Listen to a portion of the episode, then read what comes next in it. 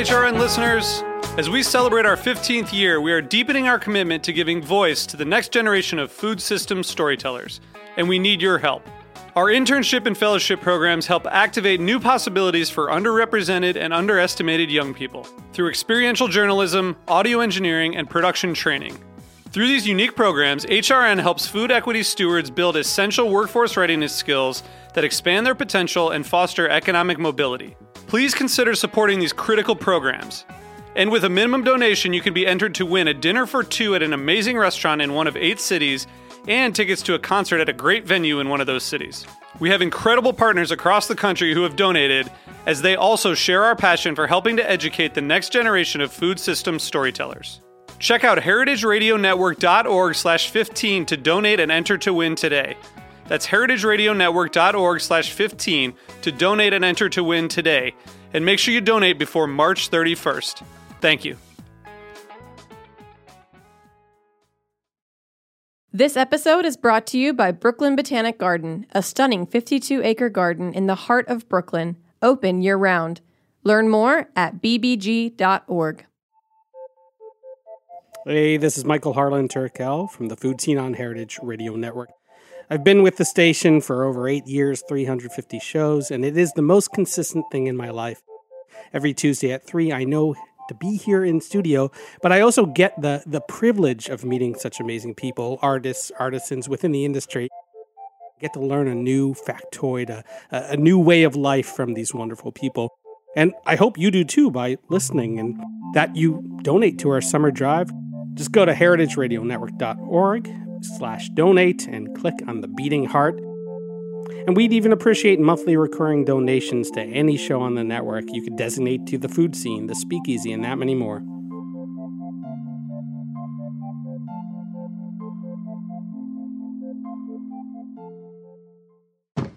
Hi, I'm HRN's Executive Director, Caity Moseman Wadler, with a preview of this week's episode of Meat and Three, our weekly food news roundup.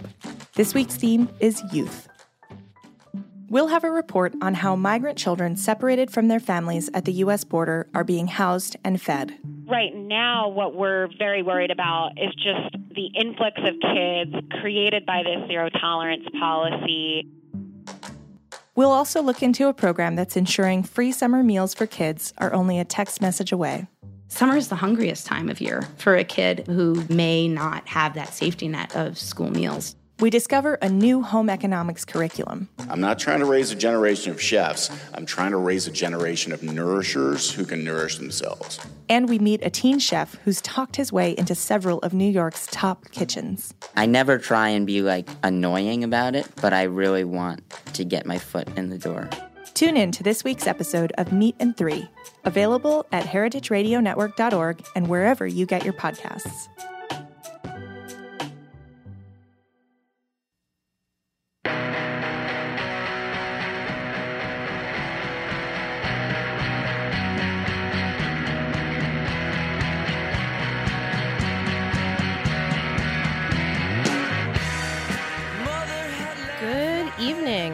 Welcome to Eating Matters, where we talk about food policy and how it impacts all of us. I'm your host, Jenna Liut, and we're broadcasting from Roberta's on Heritage Radio Network.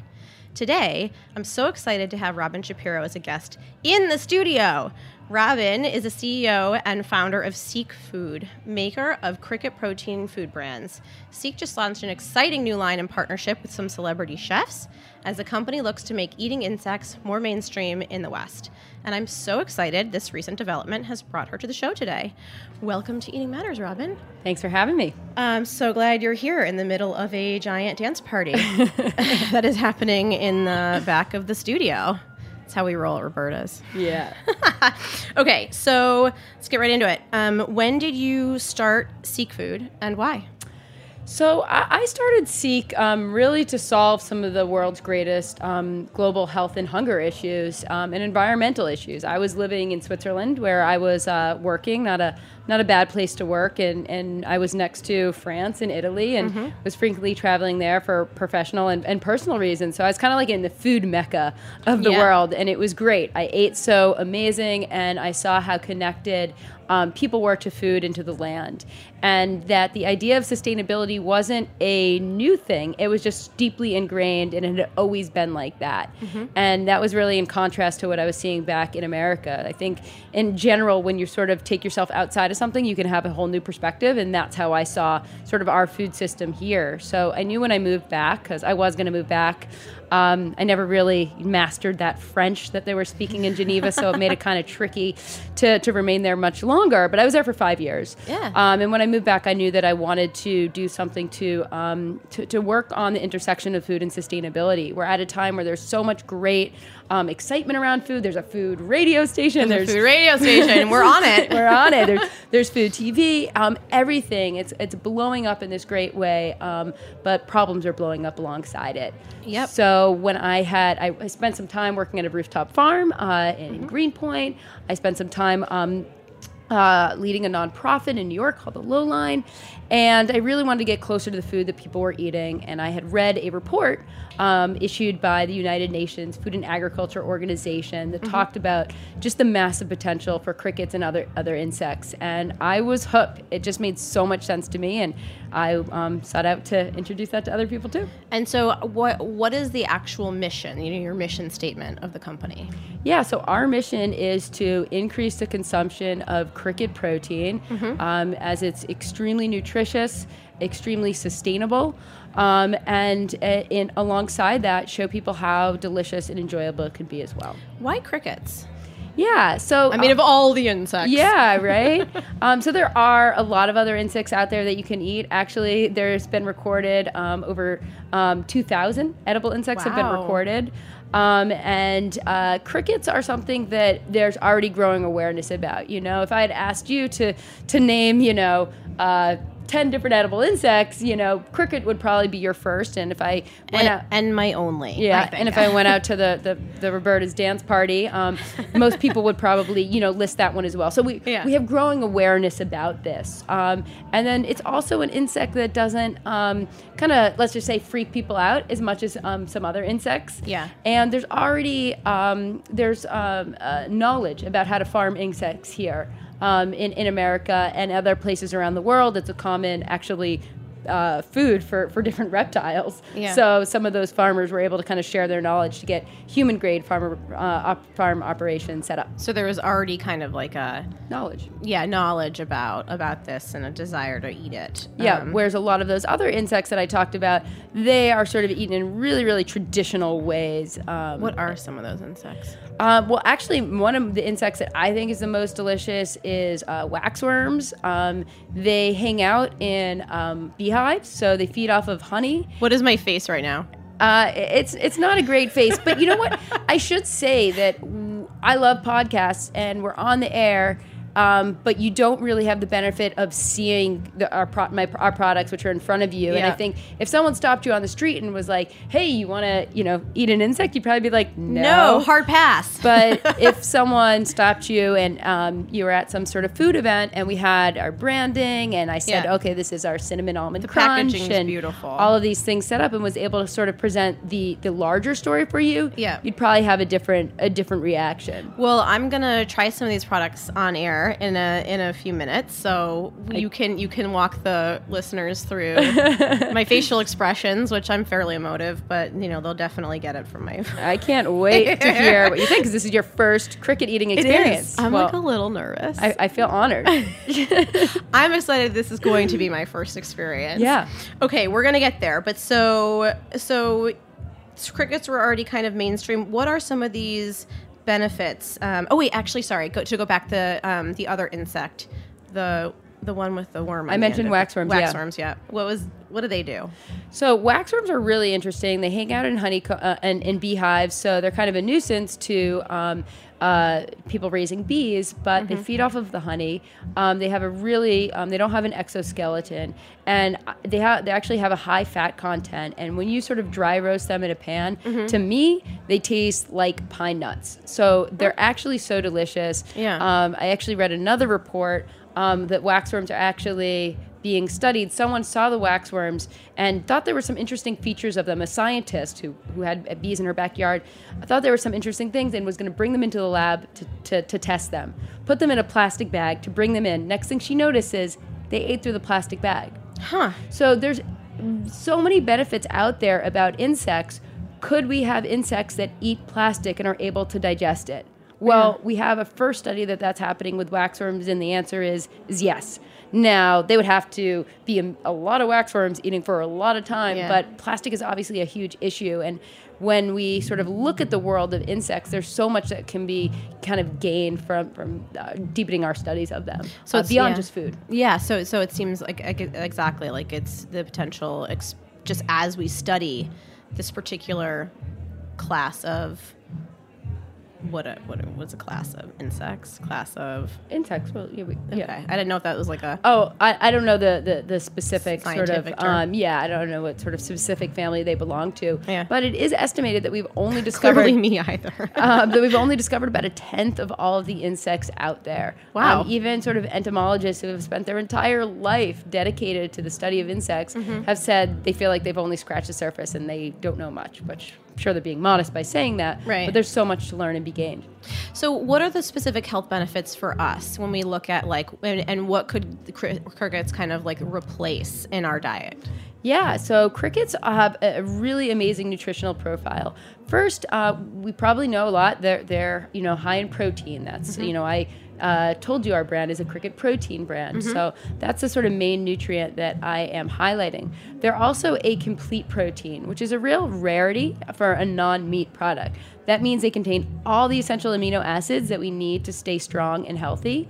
Um, but their nutritional profile is really kind of incredible beyond that. So they're high in iron, calcium, fiber, omega 3s, B12, uh, magnesium. And, and it- you know, B12 is sort of like this wonder nutrient, good for, Yeah. you know, improved skin, energy levels, mood levels. It's actually so important that it just got upgraded and it's now required on the back of the standard nutritional label. Oh, I did not know that. Yep. And it's also something that a lot of people are telling me that I need to, you know, start eating as a or start consuming as a vitamin. Um, you're going to be consuming it in just Oh a my few God. minutes. I- yes, this is so beneficial. This conversation, um, awesome. So when we talk about like eating, can you kind of just um, sketch out for us, uh, talk through like what does it look like when you eat a cricket, right? So we we you know your products. Um, I want you to be able to talk through their product line, but in general, if you were just going to be, like maybe this is a question for sort of worldwide, how are they consumed? Um, you just get them and dry, dry roast them, or how do you? What's that? What is? How do you process crickets? Yeah, well, um, I've done probably you know everything out there there is to do, um, just to kind of feed my own sort of education about this. Uh, but all the crickets that we're using in our Seek products, um, we work with farmers. Um, so the farmers are raising the crickets. Um, in a completely controlled environment. So, yeah, everything is controlled from what they're fed to how they're bred. And then those farmers are um, sort of uh, milling them into sort of a fine powder that we use. Okay. It's a very sort of basic process that they go through. So essentially, they sort of have about a six week lifespan. Mm-hmm. Uh, after that, they are uh, frozen, Okay. um, which uh, puts them into sort of a, a, a deep slumber, kind of a state of homeostasis. Mm-hmm. Another th- interesting thing about crickets is they actually don't feel pain. At least that's the largest um, sort of scientific community has come to that conclusion. Hmm. They're not biologically engineered to. Um, likely because of that sort of short lifespan. Yeah. Um, we are biologically engineered to feel pain because it keeps us out of trouble. Imagine if Yeah. uh, we didn't feel pain, sort of the st- extremes that we'd put us to. But they don't need to um, because they sort of uh, have such a short lifespan. Um, and then after they're frozen, um, they are um, heated. Mm-hmm. Um, and I say that's sort of what really impacts the flavor of them. Okay. Um, there's I kind of uh, g- compare it sometimes to coffee beans. Mm-hmm, yeah. Coffee bean is a coffee bean, but you can roast it in so many different ways and get all of these different flavors. Mm-hmm. Well, it's the same for crickets. And then they're milled into a fine powder. Um, and then we use that powder in our different products. So it's really, really versatile. Um, uh, you know, in front of us here, we have, you know, granola and our energy bites. We're mm-hmm. going to talk a little bit about the blended flours that we're launching. Mm-hmm. And it, it- you can really do anything with it.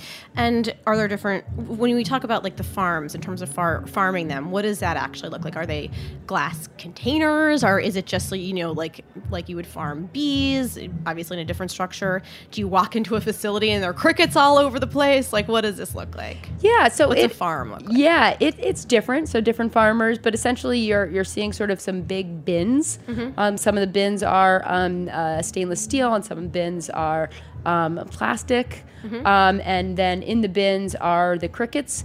Um, they actually like to stay close together. Hmm. Um, so there's sort of like something similar or actual egg crates, which sort of um, act as the different um, uh, sort of levels in the bins. Mm-hmm. And then they're sort of in there, and that's where they sort of um, you know spend their spend their time. Okay. Um, I actually know the hard way. I mean, I, I've always known from hearing from farmers that they like to stay together, but I kind of know the hard way too. Uh oh. Uh, What, what was that? do you want to know? Yeah, totally. So I was, um, I got a shipment of crickets to my, you know, East Village apartment for an event that was coming up, and I was sort of transferring them into uh, my my freezer was broken. Yeah. Um. So I, or, and you, and you can even.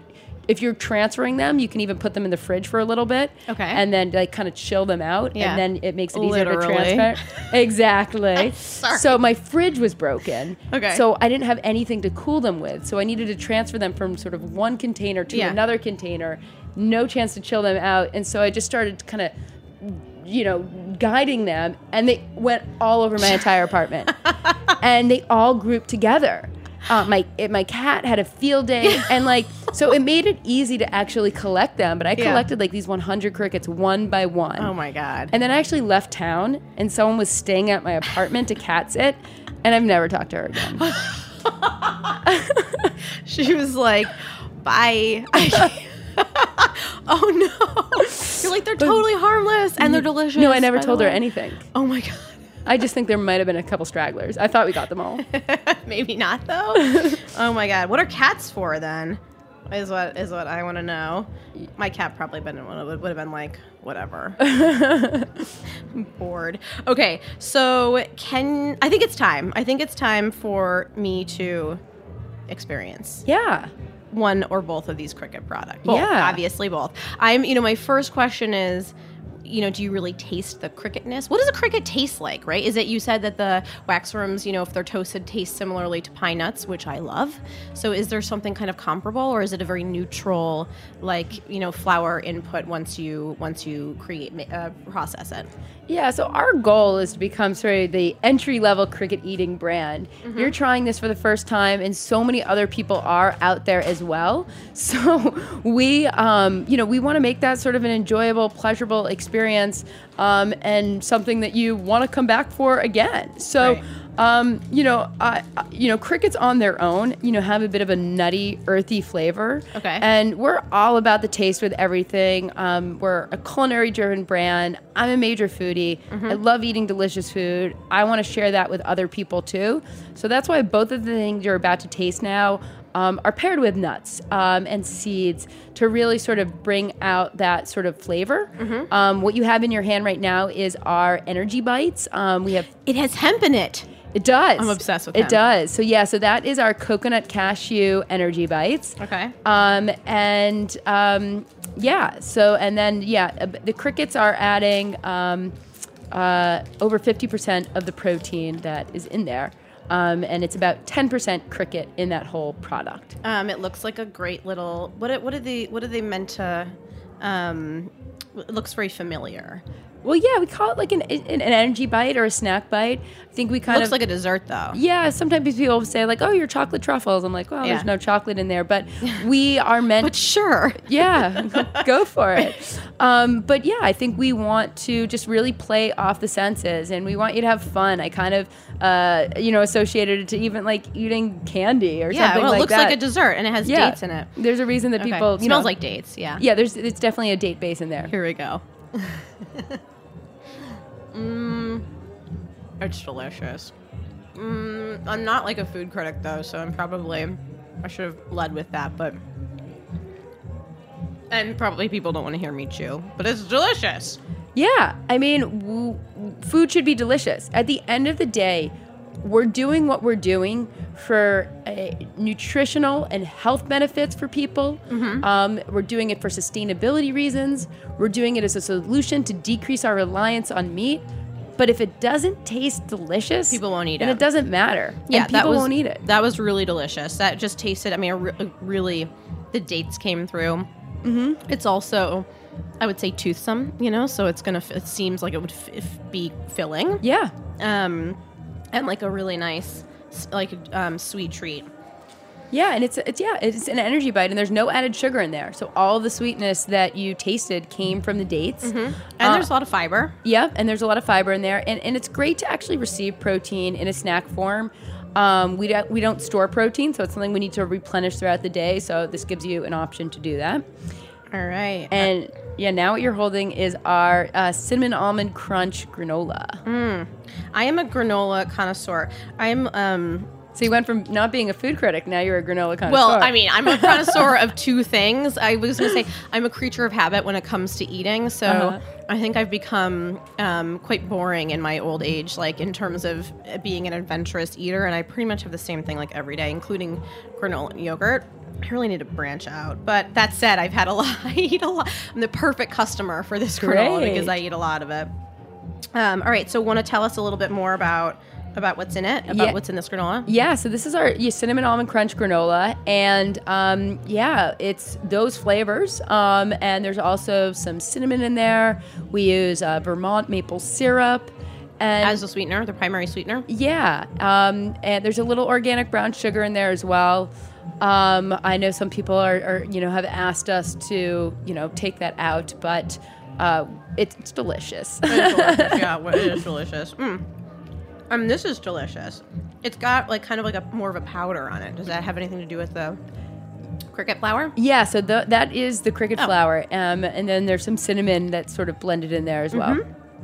Yeah, it's delicious. Um, I taste the nuttiness. Is it our of the crickets? Yeah, that's it. Um, the crickets do add this sort of subtle, nutty flavor. There's sort of a deepness to them. Mm-hmm. Um, they've been described to almost have like even like a bit of an umami flavor to them. Yeah, yeah. And they really just kind of take the flavor to uh, another level. Um, that was that was the the best like case. I feel like that was like the best cricket experience I could have had for my for my first one. So I'm really excited about it. Well, yeah, I'm I'm happy Thank you, you. had a, a, a good first a good first experience, too. I'm going to um, take those. Uh, I'm going to take those with me, and I'm going to finish them when I'm not on air, and people don't have to suffer through the sounds of me eating. I realize that is like maybe also not the best for podcasting, but I, I couldn't wait. I had to try them when I was here. And one of the things um, about these two particular products is that, uh, you know, I'm familiar with a few other um, brands who use, uh, I would say, cricket um, inputs, and those seem to be less like, um, I don't know, not not like everyday foods that I would necessarily kind of come across in terms of like energy bars or whatever. They seem to be more whole, whole foods that I can kind of recognize. Like I know granola, obviously. What other products do you make? Um, well, we have sort of our granola and our energy bites. Mm-hmm. Um, uh, you tried the coconut cashew energy bites. We also have honey and seeds, which is our um, only nut-free version. Mm-hmm. Um, great for sort of um, kids to take to school um, who aren't allowed to bring nuts Mm-hmm. um, or are allergic, um, as well as uh, banana PB and J. So just sort Wow. of a tried and true delicious flavor combination. And So it's peanut butter, it is. Um, we actually don't use peanut butter in it, but we Okay. use um, peanuts. peanuts. to- Okay. yes. All right. Essentially, What make, is that? Make a peanut butter. Okay, got it. Mhm. Um, and then we're coming out with a new line of products too. Should I tell you about them? Yeah, you should tell us about them. So to continue sort of to kind of um, hold people's hands and through sort of a delightful, um, joyous, delicious way to their path to eating more crickets, um, we have a big partnership that we're going to be launching in partnership with chefs. Not one chef, two chefs, because that wouldn't tell the complete story, but um, dozens of chefs from around the country, even a few global ones, who are all going to be um, cooking with our new line of baking flours. Yeah. So one of the things that we've heard on this journey is that people want to do more with our crickets. You know, what if you know they don't like cinnamon almond crunch granola? Right. Um, sometimes people say I don't like coconut. So we want Yeah. them to do whatever they want to do, um, and to be able to incorporate crickets into sort of the center of the plate meals as well. So we're launching baking flours. So we're going to have an all-purpose a gluten free and a paleo keto um, uh, blend, as well as the 100% pure powder, which is great for um, anything with liquids such as shakes and smoothies. Wow. And all of the chefs that we're going to be working with are all cooking with our flours, and they're contributing a recipe to a cookbook. Um, so we have sort of this beautiful designed cookbook, which is in the works. Um, the campaign is out on Kickstarter. Wow. And yeah, people can you know check out the flowers, um, can be the first to, to buy the limited edition cookbooks and um, see just the amazing you know chef lineup and sort of their individual stories and, and reasons for supporting this. Who are some of the chefs? Can you give us, uh, you know, a couple examples? Yeah, of course. I'm I'm just, you know, so like psyched and and humbled with this chef team. Yeah. I never thought when I sort of started uh, this venture some some years ago that I would be in conversations with you know this amount of sort of talented chefs and and as a foodie myself, um, it's just amazing to be able to talk to you know some of some of your sort of heroes in the food world. Absolutely. So um, one of the chefs that I'm psyched about is Michael Anthony um, from uh, Gramercy Tavern, executive chef there for um, you know o- over 15 years, I believe. Um, you know James Beard award-winning chef, Michelin star chef, and you know advocate for natural, sustainable food. He was formerly at Stone Barns before that. Um, and we just had a really amazing conversation around it. He um, sort of when we met in his restaurant, he sort of brought me in. I got Yeah. to see the kitchen. Oh my God. And then we sat down in uh, the private dining room there and talked for, um, you know, quite some time. Um, and so I was introducing him to the first time of eating crickets, and he was he was just really um, interested in a deep level. And, and one of the things that I said to him that that really sparked was I talked about the fact that this is part of this future food conversation, but it's actually an ancient food. You know, Yeah. crickets and other insects are really kind of some of the first food of mankind. Really? Definitely our first protein. Um, it was sort of, you know, insect protein that we were able to sort of get strong on and sort of move up the chain. So Wh- where did that really, happen, like geographically speaking? Well, all over, you know, where we're sort of, you know, humans were, were first Yeah. settling them. Um, and, uh, and so we're really kind of going back to the basics, you could say, back to the basics, but by eating bugs. Yeah. Um, and, you know, as we're constantly looking to sort of solve different problems out there, we, um, we believe that we don't need to solve problems with the same tools that we use to um, get us into that, but rather to kind of, you know, go back to some of the, the earliest foods that we've been eating. So Yeah. that sort of um, uh, kind of all natural um, kind of uh, approach sparked sparked to him. So sorry to go on that tangent. No, no, that's but great. he it was just it just blew me away, sort of speaking to him. I can't even describe it. Um, that is incredible. Okay, so uh, we're going to take a really quick commercial break um, and hear a word from our sponsors. But when we get back, I want to talk a, just another couple minutes about the sort of evolution of eating crickets and, and what that looked like historically. Um, so stay tuned.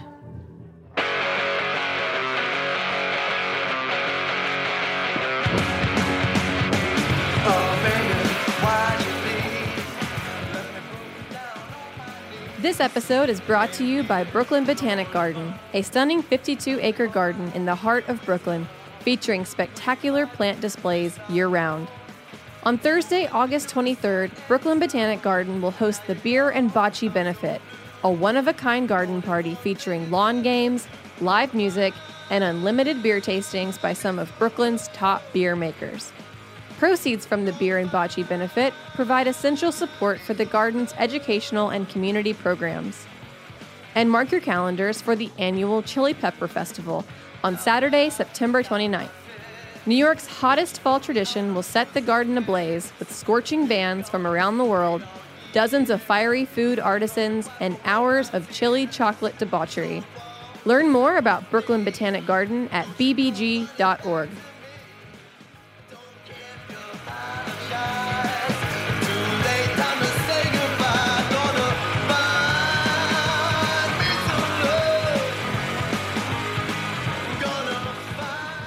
And we're back on Eating Matters, where today I'm speaking with uh, Robyn Shapiro, who is the CEO and founder of Seek Food. All right. So when we before the break, we were talking about a little bit about the history of, um, you know, the evolution of how we uh, started to eat insects, and I asked the question about geography because of um, sort of like where the idea originated. Because in my mind, it seems to be more of a Western concept, or sorry, sorry, the opposite. It seems to be more of an Eastern concept and something that culturally we maybe it maybe it was like have evolved to think of, you know, to not be super select about eating insects, whereas in the rest of the world it seems to be much more common practice. So, how did that kind of come to be? Do you think? Yeah. So right now, um, today, um, 80% of the world's nations are eating insects as a form of their diet. So it's popular in places in Asia, um, such as China, South Korea um, Thailand, um, popular in, in African countries, um, as well as parts of, of South and Central America. Mm-hmm. Um, Mexico is probably the, the place that's closest geographically to us that people point out having sort of an initial cricket eating experience. Um, uh, eh, sort of a, a sort of staple um, dish there, is uh, grasshoppers that are sort of used in tacos, and really even high-end restaurants are, are, are serving serving even their escamoles, which are essentially like an ant caviar.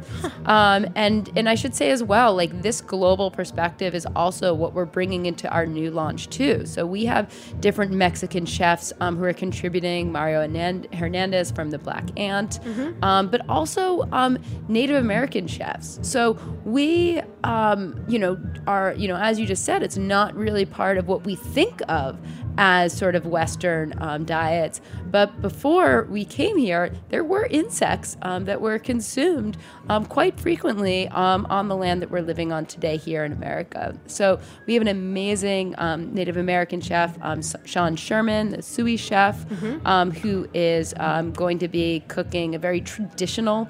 He, he's making a sort of a masa and cricket flour uh, bison tamale. Mm. And yeah, it, it's delicious. We actually made it the other day and it was just incredible. Um, and so I think it's important to actually talk about that conversation um, about how much insects were consumed here in America. Mm-hmm. Um, actually, in Utah, in the Salt Lake area, where there's a Salt Lake, mm-hmm. there is evidence of um, uh, grasshoppers that were fossilized in caves there.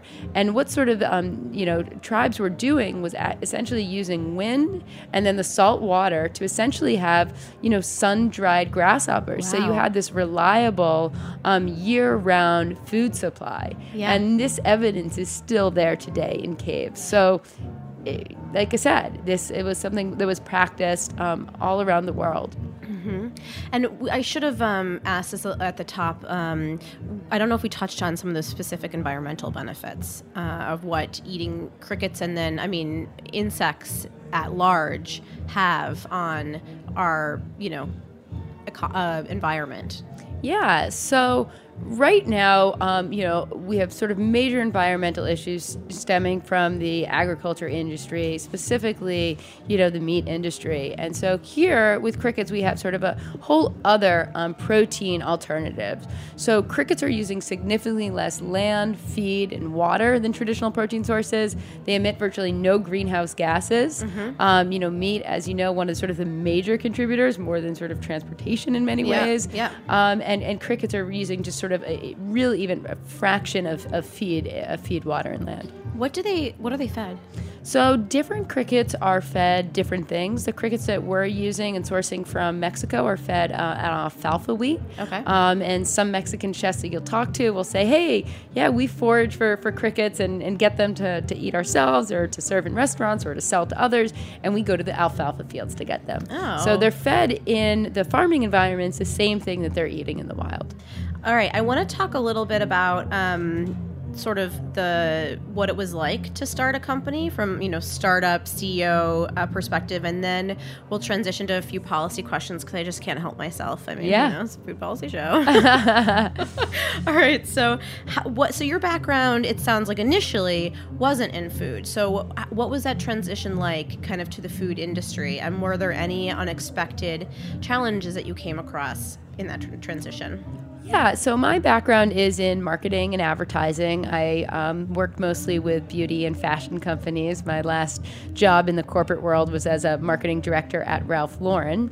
And um, I think one of the, you know, for many people, it's like, wait, you went from working at Ralph Lauren Yeah, to serving people crickets, obviously, right? Um, but I think there there is sort of um, uh, sort of my, my sort of past professional life has really helped me because you know beauty and fashion is largely about branding and about image. And crickets um, much more than uh, polo shirts need an image upgrade. So um, uh, sort of that um, that sort of past has helped me here. And I've just always loved food from um, you know the earliest times that I was watching my mom in the kitchen, helping her out, um, you know, cooking things with my sister who was you know older than me and sort of started cooking real food before me. I've just always been fascinated, and I think when I was younger, you know, uh, we didn't have heritage radio and, and things like that, and I didn't know all of the options out there. Didn't know you could be a food podcast host, and It's a thing now. it's a thing. and so I, you know, just had this always, you know, you know, itch to do something in food. I'd considered going back to culinary school, um, all these different things because it was something I just wasn't able to shake. Um, and then I just, you know, took the jump. And that's when I sort of mentioned that I said, I want to do something in the world of food. I want to do something that is additive. Um, and I, I, I want to do something that is is going to sort of serve you know humanity over the long term. Mm-hmm. The way I saw it, the world was moving so quickly that you know something that is relevant today is, is sort of less so tomorrow. So I wanted to have something with some develop something with some lasting power. So those were my three criteria. Mm-hmm. Now people when people heard that I you know left the, the sort of world of sort of fashion and advertising, Yeah. everyone thought I was like crazy. And then I would share, and people were like, well, what are you going to do? And so I'd share that criteria sometimes and then be like, so what are you going to do with that? yeah, yeah. And I was like, were oh, like, okay, great. So what does that mean? What does that Like, mean? blank stares. Yeah. like, very blank stares. And, um, and I didn't know. So I just, you know, set out doing. If you don't know what you want to do, the best thing you can do is just Try. you know, grab onto anything you can. And I got myself involved in a lot of really, really cool stuff. Mm-hmm. Um, you know, the time I spent working at the rooftop farm on Eagle Street Rooftop Farm with, with Annie Novak, yeah.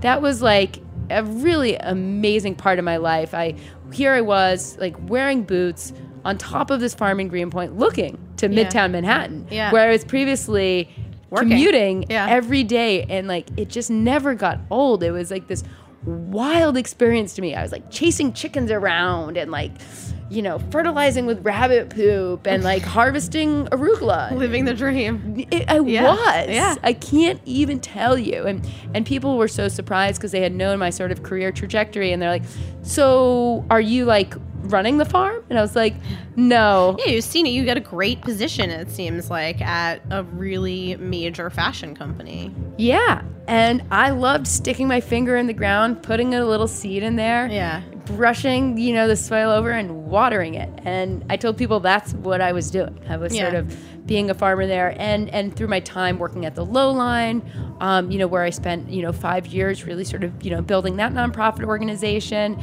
uh, really a whole new world kind of opened up to me. I had a lot of ideas and and this is the one that I really landed on. I felt like I had this kind of unspoken divide and conquer Mm-hmm. uh, agreement, and if someone else was doing something that I thought was great, I was like, awesome! Like you got that. Like you keep Yeah. doing that. This is what the world needs. Yeah. And if I saw an area that that I truly believed in, that I felt needed to be moved forward in a different way, like that's what I wanted to do. And I felt like this Was your space calling. What? Yeah, was my, was my calling. Uh, From a business perspective, how did you get started though? Like, are you self funded? Um, have you sought investment, outside investment? What did that look like? And how tricky was that in terms of like, well, I mean, actually, first question: Are you did you found it yourself, or did you seek outside in- investment for this? So um, I put an initial injection of, of money into the company. I think it's important to have some skin in the game. Yeah. Um, we have also raised money from outside investors, and we're doing a Kickstarter. and you're doing Kickstarter. And how, besides the Kickstarter, I feel like Kickstarter is a great opportunity to really speak to an audience who understands what you're doing and is so supportive of it. Um, in terms of like outside investors, was your initial reaction from them?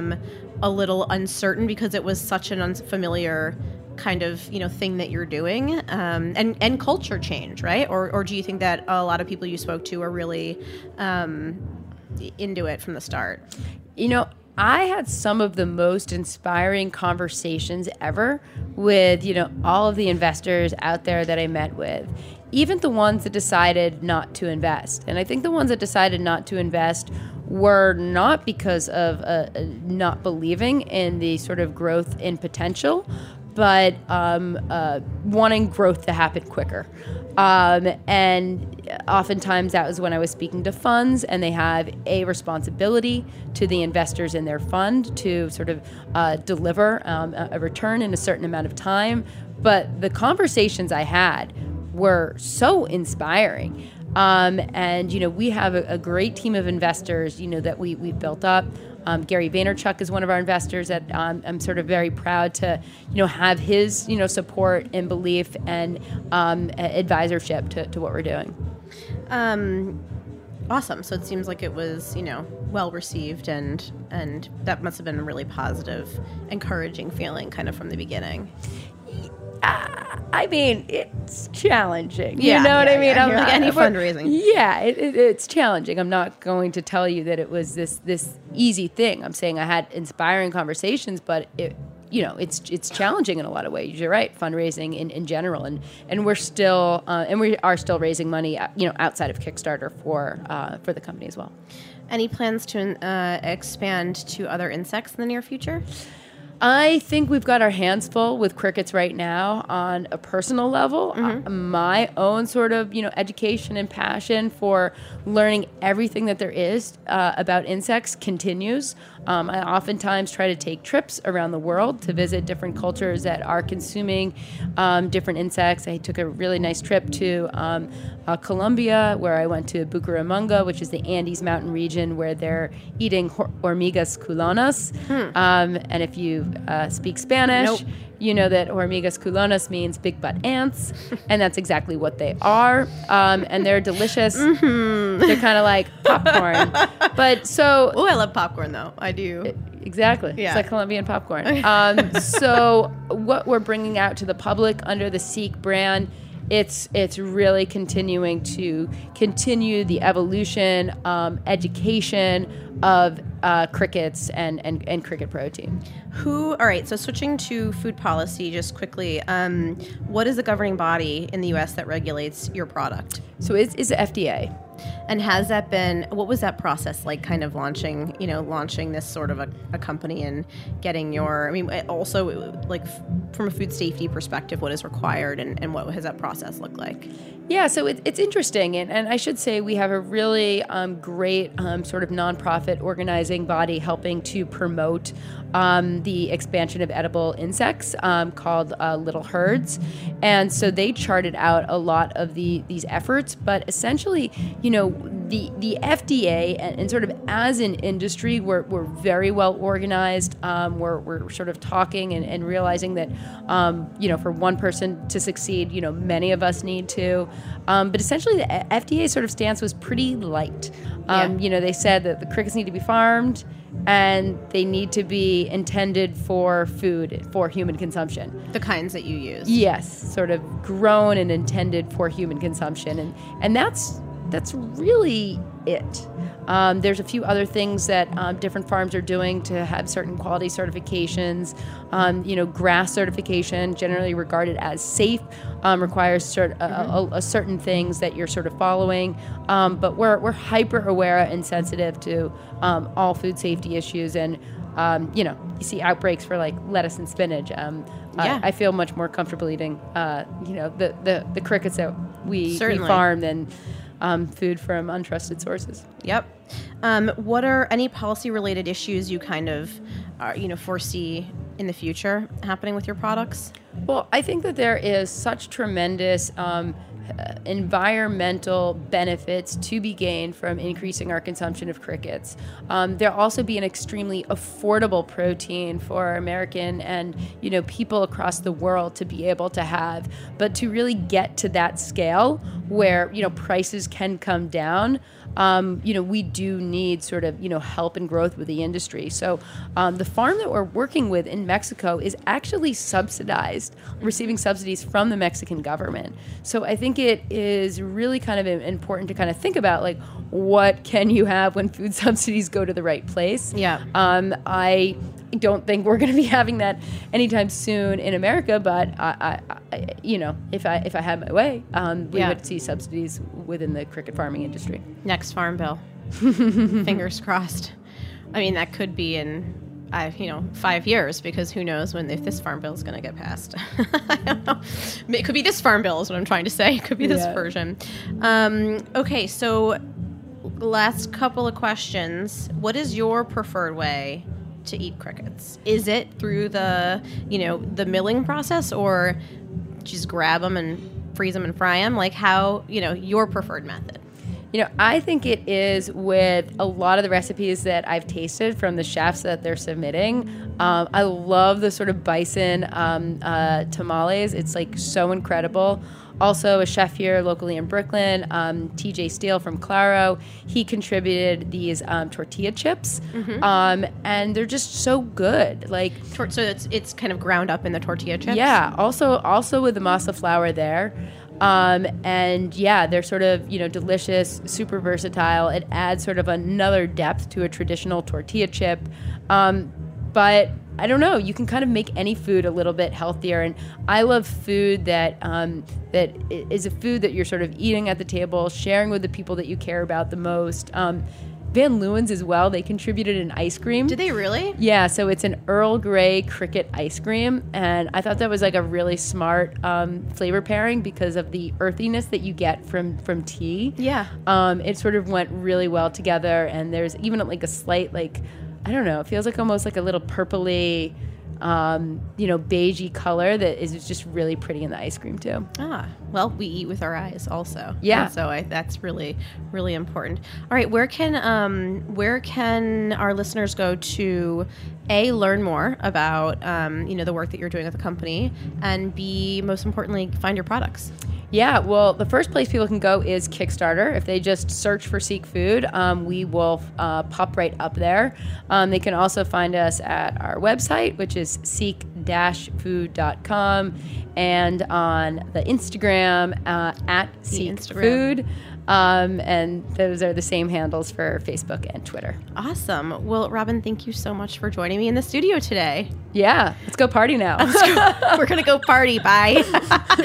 um, all right. Before before we go outside, I want to give a big thanks to our sponsors for their generous support, as well as our engineer, the one and only Matt Patterson. Show music is by the very talented Tim Archer. All episodes of Eating Matters are available on the Heritage Radio Network website or as a podcast on iTunes and Stitcher. If you haven't done so already, please subscribe and leave us a comment. Let us know what you think.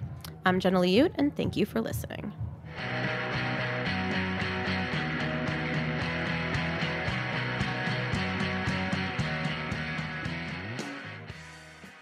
Thanks for listening to Heritage Radio Network, food radio supported by you. For our freshest content and to hear about exclusive events, subscribe to our newsletter. Enter your email at the bottom of our website, heritageradionetwork.org. Connect with us on Facebook, Instagram, and Twitter at heritage underscore radio. Heritage Radio Network is a nonprofit organization driving conversations to make the world a better, fairer, more delicious place. And we couldn't do it without support from listeners like you. Want to be a part of the food world's most innovative community? Rate the shows you like, tell your friends, and please join our community by becoming a member. Just click on the beating heart at the top right of our homepage. Thanks for listening.